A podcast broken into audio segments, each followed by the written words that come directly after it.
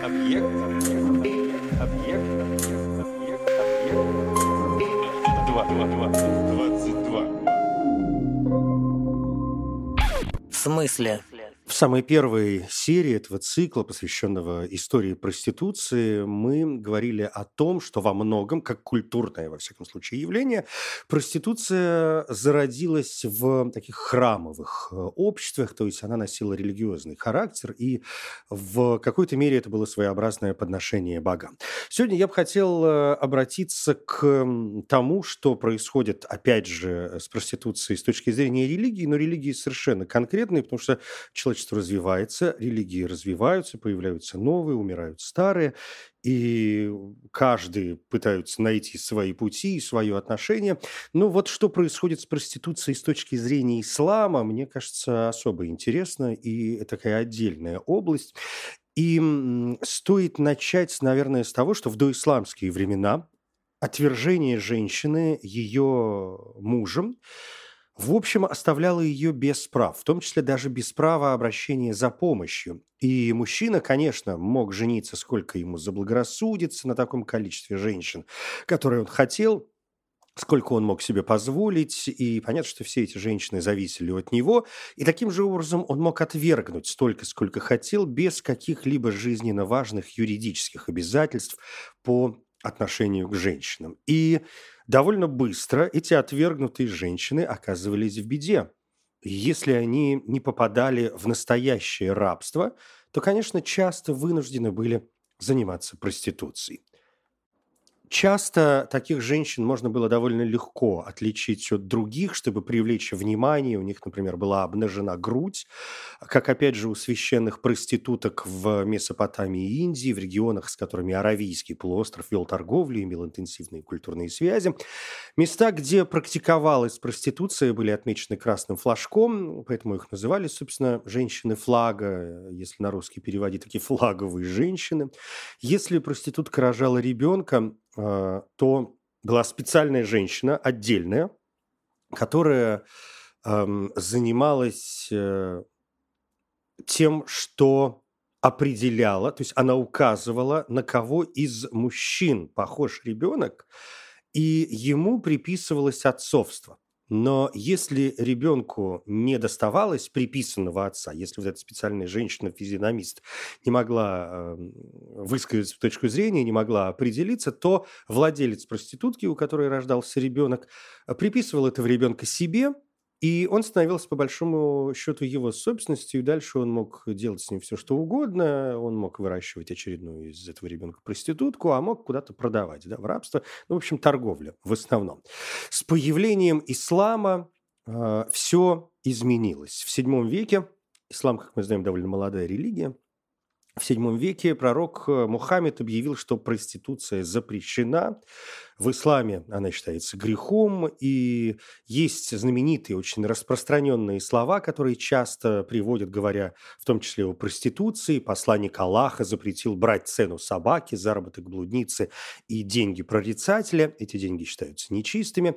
Сказать больше, в исламе внебрачный секс, в принципе, запрещен. Но, конечно, это не значит, что его нет – фразу про то, что ночью можно все, что Аллах спит и не видит, в общем, тоже никто не отменял.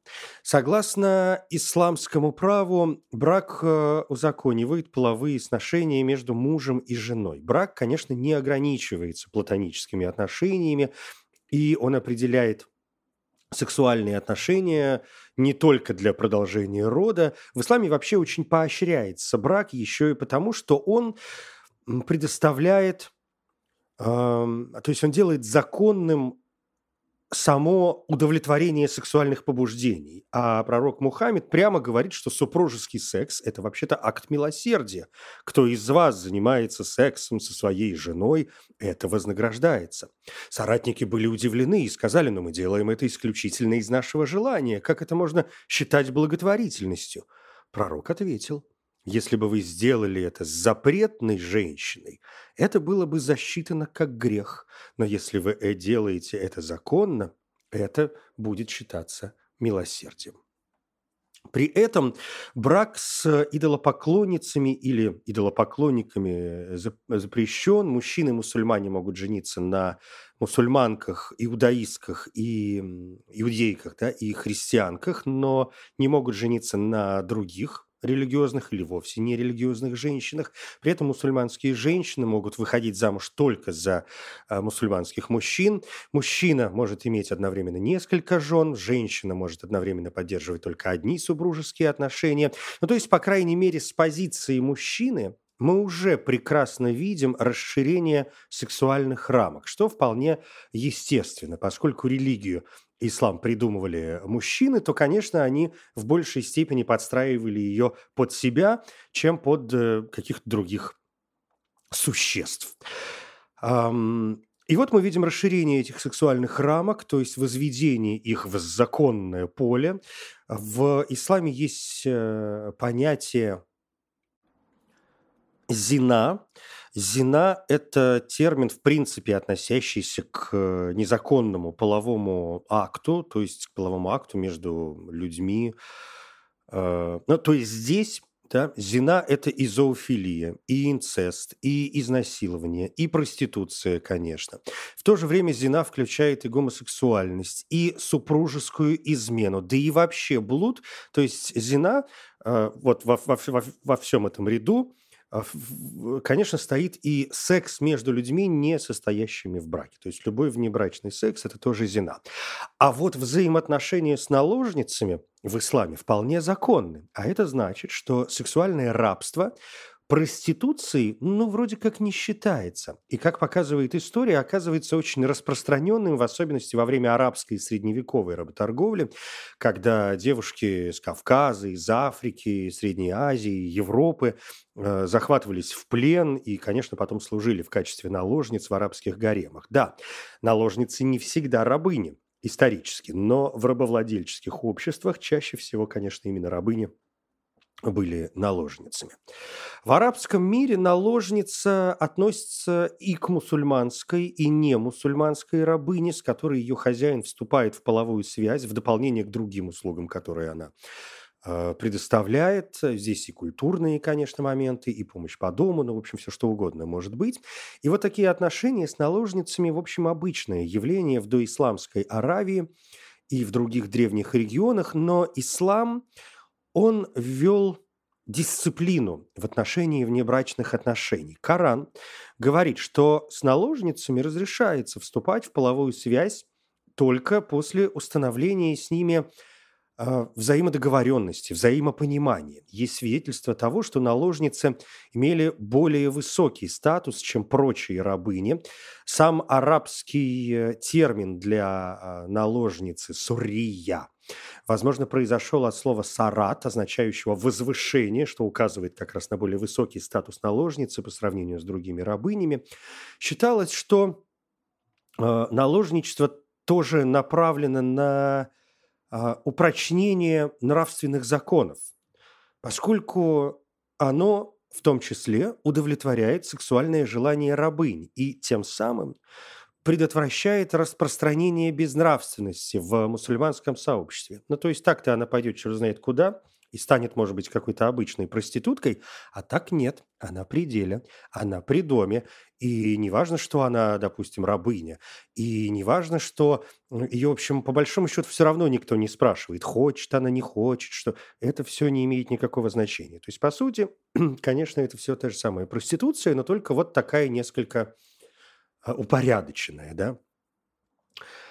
Рабыня, конечно, должна быть э, моногамной по отношению к своему хозяину. Хотя, опять же, моногамии хозяина вовсе не требуется.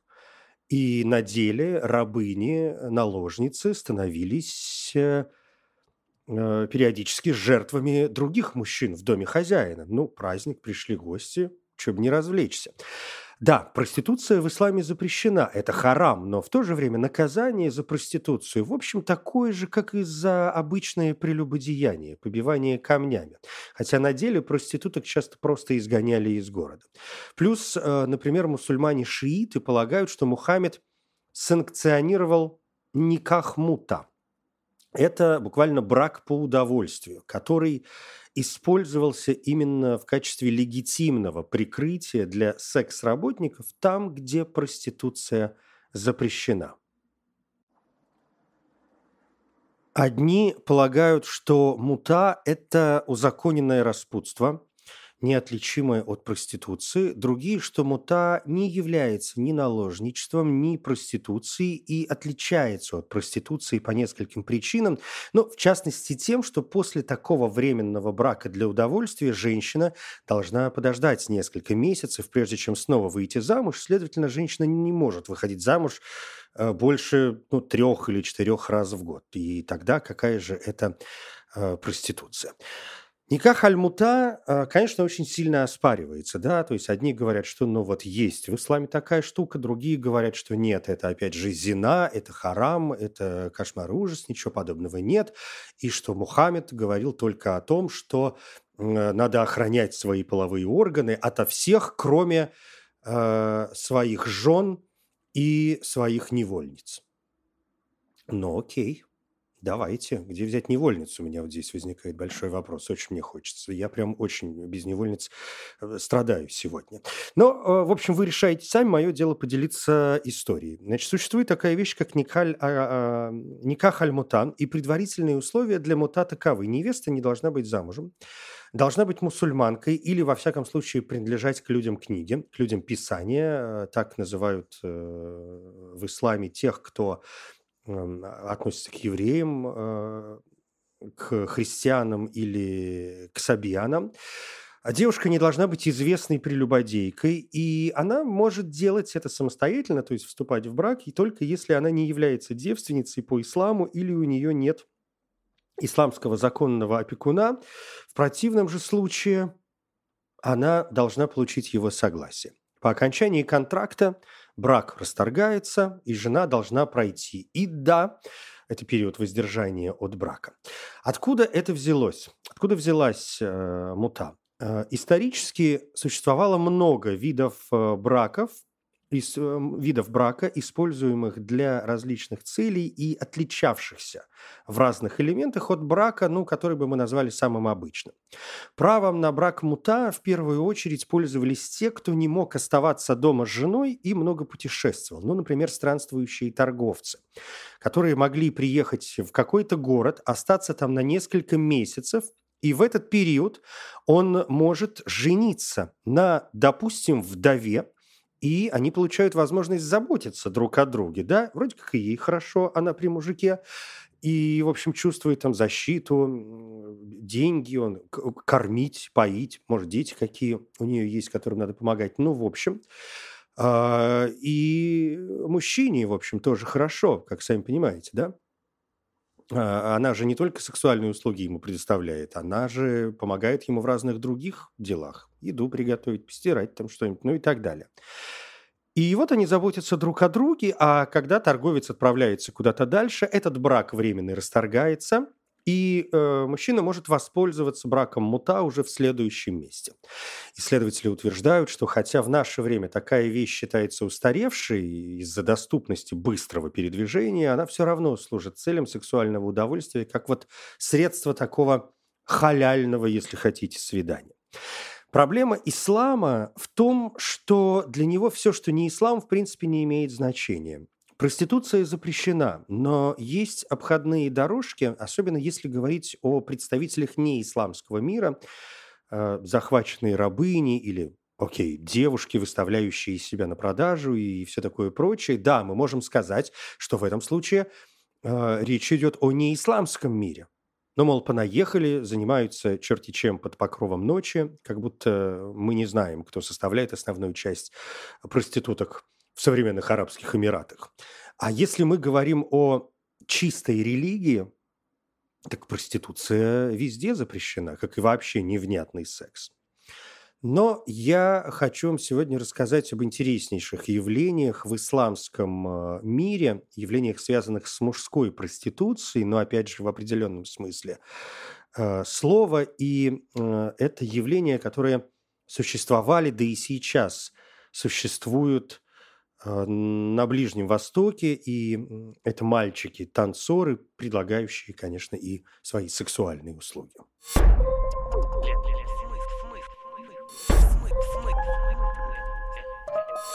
В смысле? Есть э, несколько известных разновидностей. Ну, давайте пойдем по порядку. Всем известный, ну, мне кажется, очень известный, поскольку у России с Турцией довольно тесные э, взаимоотношения с точки зрения всевозможного отдыха. Если вы бывали в Турции, в Стамбуле в первую очередь, хотя и на курортах, в общем, это присутствует, вы, конечно, наверняка слышали о э, культуре кёчек – Кёчик – это э, маленький, если переводить, или молодой, хотя иногда это переводится как детеныш, как верблюжонок. Э, культура кёчик процветала в основном с 17 по 19 век, и она берет свое начало в обычаях османских дворцов и, в частности, в гаремах. И ключевым фактором в развитии культуры кёчик была поддержка султанов, и ранние стадии этого вида искусства были ограничены дворцовыми кругами. Кёчик Мальчики начинали учиться в возрасте 7-8 лет, где-то к 13 годам становились, собственно, танцорами и были востребованы до тех пор, пока у них э, не заимелась борода и пока они сохраняли свой молодой вид – Набирали мальчиков, конечно, чаще всего из числа немусульманских подданных. Это евреи, цыгане, греки. Поэтому и танцы их сочетают очень многие мотивы. И арабские, и греческие, и ассирийские, и курдские элементы есть. И суфийские, и балканские, и анатолийские влияния. А, аккомпанемент включал различные ударные инструменты, были возможны и певцы. Во дворцах мальчики кетчек в основном выступали на праздниках, свадьбах, фестивалях, пирах э, для отмечения, например, ритуала обрезания. Одновременно могли выступать порядка 20 танцоров, э, юноши, Часто носившие густой макияж, завивали волосы, носили их длинными косами под маленькой черной или красной бархатной шляпкой, украшенной монетами, драгоценностями и золотом. Обычно их одежда состояла из вышитой золотом рубашки, мешковатых брюк, длинной юбки и позолоченного пояса, завязанного сзади узлом. А, Кёчек называли чувственными, привлекательными, женоподобными. Их танцы назывались сексуально-провокационными. Танцоры плавно вращали бедрами, ритмично щелкали пальцами, делали многозначительные жесты. Среди прочих э, людей кёчек, среди прочих людей, отдаваемых за деньги, часто стоили дороже других. И они пользовались э, даже большим спросом, чем танцовщицы живота, их коллеги-женщины. И известно, что некоторые молодые люди даже были убиты танцовщицами, женщинами, которые очень завидовали мужскому вниманию к мальчикам и деньгам, которые те имеют возможность заработать. Из дворцов культура кёчек постепенно перешла на улицы, перешла в таверны, нанимавшие кёчек, чтобы те танцевали для зрителей, возбуждая их. И кёчек были так прекрасны и так популярны, что история описывает случаи, когда происходили настоящие волнения, доводившие чуть ли не до убийств, волнения уже среди публики, когда мужчины дрались за возможность купить кёчек или изнасиловать их, или как-то принудить э, этих парней к сексуальному рабству. По состоянию на 1805 год в тавернах Стамбула работали около 600 танцоров-кёчек. Они были объявлены вне закона в 1837 году как раз из-за драки среди зрителей. И после вообще подавления гаремной культуры при султане Абдул-Азизе и султане Абдул-Хамиде, это а, вторая половина 19 и самое-самое начало 20 века, и танец, и музыка кёчек потеряли поддержку своих покровителей и стали постепенно исчезать. А, есть очень неплохой фильм, который так и называется «Кёчек». Это 1975 год. Э, режиссер Ниджата Сайдама, который рассказывает о жизни Канику, андрогинного цыгана, которому а как-то нужно было ужиться со своей вот этой гендерной э, идентичностью. Вообще, сегодня, говоря о исламе и проституции, есть э, несколько очень хороших, на мой взгляд, кинематографических работ, и я с удовольствием постепенно вот буду их вам рекомендовать. Ну вот «Кёчек» первый из них. А теперь переместимся в Египет. Там тоже происходило нечто подобное под названием «Хавал». После запрета на публичные танцы женщин на Ближнем Востоке их место, конечно, заняли переодетые мальчики, мужчины.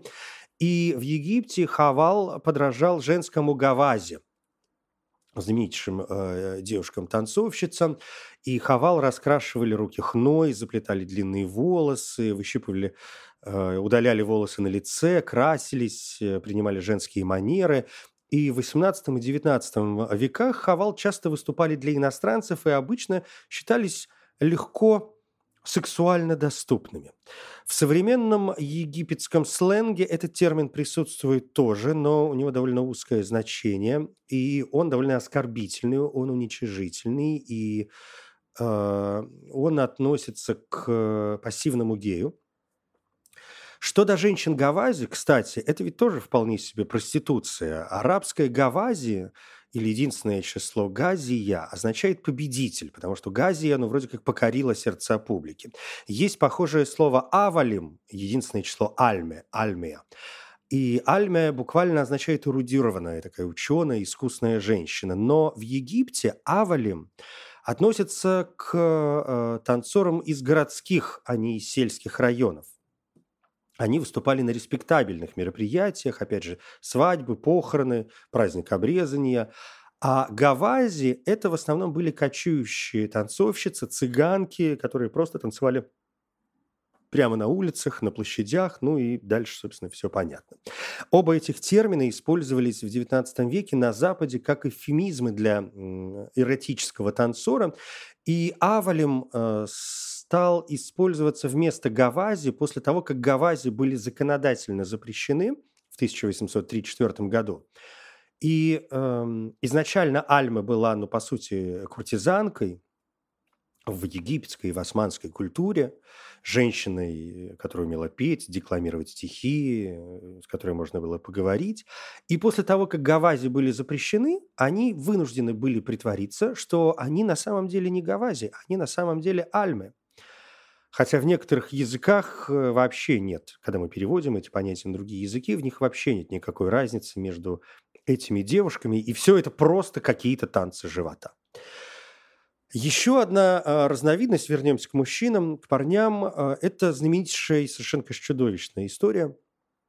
А, наверняка вы о ней слышали. Это бача-бази, что можно перевести как игра с мальчиками. Это уже разновидность, ну, совсем детской проституции в купе с сексуальным рабством, при котором несовершеннолетние дети и подростки продаются богатым или влиятельным мужчинам для э, сексуальных развлекательных мероприятий. Я уже сказал, что женщинам запрещено танцевать на публике. И это, по сути, те же эротические танцы в женском образе перед э, клиентами, которые также могут купить этого исполнителя для сексуального контакта последующего. Основные регионы распространения – это Афганистан и Пакистан. Вообще бача-бази – это многовековая традиция. Она, по сути, не имеет э, никакого отношения к гомосексуальности. Да? Это, в общем, такая культурная а, история, где мальчики не выступают как представители э, мужского пола, да, то есть это не э, технически это, конечно, гомосексуальный контакт, но культурно, морально это не гомосексуальный контакт, потому что мальчики выступают в роли женщин, в роли девочек. И э, Бача-Бази – это многовековая, как я уже сказал, традиция, и после прихода к власти талибов в Афганистане в 1996 году Бача-Бази была запрещена, поскольку Талибан считал это несовместимым с законами шариата, и Бача-Бази, как и гомосексуальность, стали караться смертной казнью, причем обвинения чаще предъявлялись самим мальчикам, а не тем, кто э, за них брался. То есть мало того, что им и так не сладко, они еще и виноватыми считались. То есть, ну, в общем, тоже ничего хорошего. И власти по сию пору пытаются положить конец этой практике, но периодически сознаются в бессилии, поскольку для многих влиятельных людей и сегодня бача-бази – это символ статуса. Это э, символ э, богатства, символ их э, влияния, и многие люди держат несколько бача-бази у себя э, дома. Естественно, мальчики в конце концов вырастают, и те люди, те мужчины, которые были бачабази, сталкиваются и с социальной стигматизацией и борются с психологическими последствиями жестокого обращения. А, ну, а если вспоминать искусство, то, во-первых, есть же знаменитый портрет Бачи Верещагина, а, совершенно прелестное изображение. Кроме того, в романе Халеда Хасейни «Бегущий за ветром». Совершенно прекрасная книга. Если вдруг вы не читали, я искренне вам рекомендую. Там есть моменты, связанные с Бачабази. А, художественный фильм, опять же. Ну и документальных работ хороших есть несколько. BBC точно что-то снимали, но, в общем, вы легко это найдете, если будет желание. В то же время, кстати, существует ведь и противоположности, которые говорят меньше. Это бача-пош, это девочки, которых воспитывают как мальчиков, поскольку рожать девочек – позор семьи, если у вас нет ни одного парня в наследниках, то это вообще кошмар и ужас. Я же не знаю даже, как вы выжить, как ваша семья выживет. И вам, конечно, нужно будет как-то выкручиваться. Но тут речь все-таки не о проституции, я сейчас говорю об ачапош, просто как о факте, так легкое ответвление. Речь тут, конечно, не о проституции, скорее наоборот, поскольку девочка принимает на себя полностью мужскую роль, Можете себе представить, как потом ей трудно вернуться назад, когда начинается пубертат, менструации, девочку пытаются вернуть в ее, ну, скажу аккуратно, в гендерное состояние, э, выдать замуж, э, конечно, опять у нее слом, и удачных браков среди бачапош практически нет, потому что девочка не приобрела необходимых женских навыков, и вообще привыкла держать себя с мужчинами на равных, что для ислама в принципе – довольно странно, а для тех краев так и вообще недопустимо. А если в семье так и не родилось сыновей, то вот статус бача-пош переходит к следующей по возрасту девочке, и, в общем, так может длиться довольно долго. Еще одна картина, которую в этом смысле могу вам порекомендовать, это фильм совершенно прекрасный, который называется «Осама». Это 2003, дай бог памяти, год. Э, Сидик Бармак снял этот фильм как раз про Бачапош. И это первый фильм, полностью снятый в Афганистане после падения э, режима Талибан. В итоге у этого фильма три награды Каннского фестиваля и «Золотой глобус» как лучший фильм на иностранном языке. И э, еще одну картину хочу сегодня вспомнить, и для этого нам нужно переместиться в Марокко, где тоже с проституцией все в порядке. Да, там, конечно, все запрещено, но все э, работает. Марокканский термин для певцов, музыкантов, танцоров и проституток – это чихат, шиха. Женщины-артистки тоже традиционно были проститутками, и люди обоих полов, которых и сегодня, в общем, можно встретить на улицах, во всяком случае, крупных городов и в парках – в определенных и в определенных заведениях. Конечно, очень многие люди мечтают уехать из Марокко, и они как раз надеются на встречу с приличным и небедным европейцем, который сможет увести их в свою страну. И, к слову, немало жителей Франции или Испании, выходцев из Марокко, как раз смогли перебраться в Европу именно вот таким э, способом. Так вот, фильм на русском он называется «Сильно любимая». Режиссер Набиль Аюш, 2015 э, год. Это совместно франко-марокканское производство. Э, фильм был показан на Канском кинофестивале, потом на Международном кинофестивале в Торонто. Ну, вообще он много где засветился. И это картина о жизни и, конечно, проблемах четырех проституток в Маракеше. Тут и эксплуатация сутенерами, и коррумпированность полиции, которая получает свою прибыль, и прочие все дела. Ну, в общем, отличное кино. А, то, что оно отличное, есть тому еще одно доказательство, поскольку в Марокко в самом этот фильм запрещен за, цитирую, презрение к моральным ценностям и марокканской женщине. Религиозные власти осудили фильм за изображение и поддержку самого внебрачного секса, потому что он, в принципе, может существовать и э, за сочувствие геям. Исполнительницы главной роли Лубне Абидар э, даже угрожали убийством, так что она в конце концов мигрировала в, во Францию. Режиссеру Набилю Аюшу тоже грозили, кстати, смертью, и он вполне откровенно и, мне кажется, очень адекватно ответил, что вообще-то э, он не собирался наносить какого-либо ущерба Марокко. Э, его была задача показать э, социальную проблему.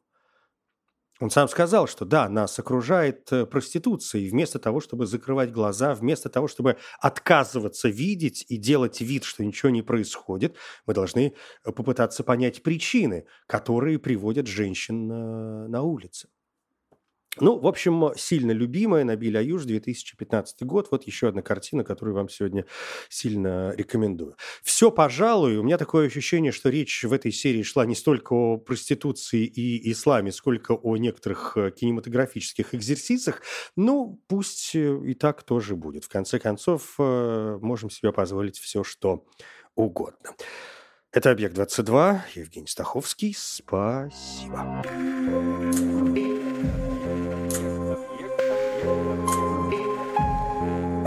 Объект 22.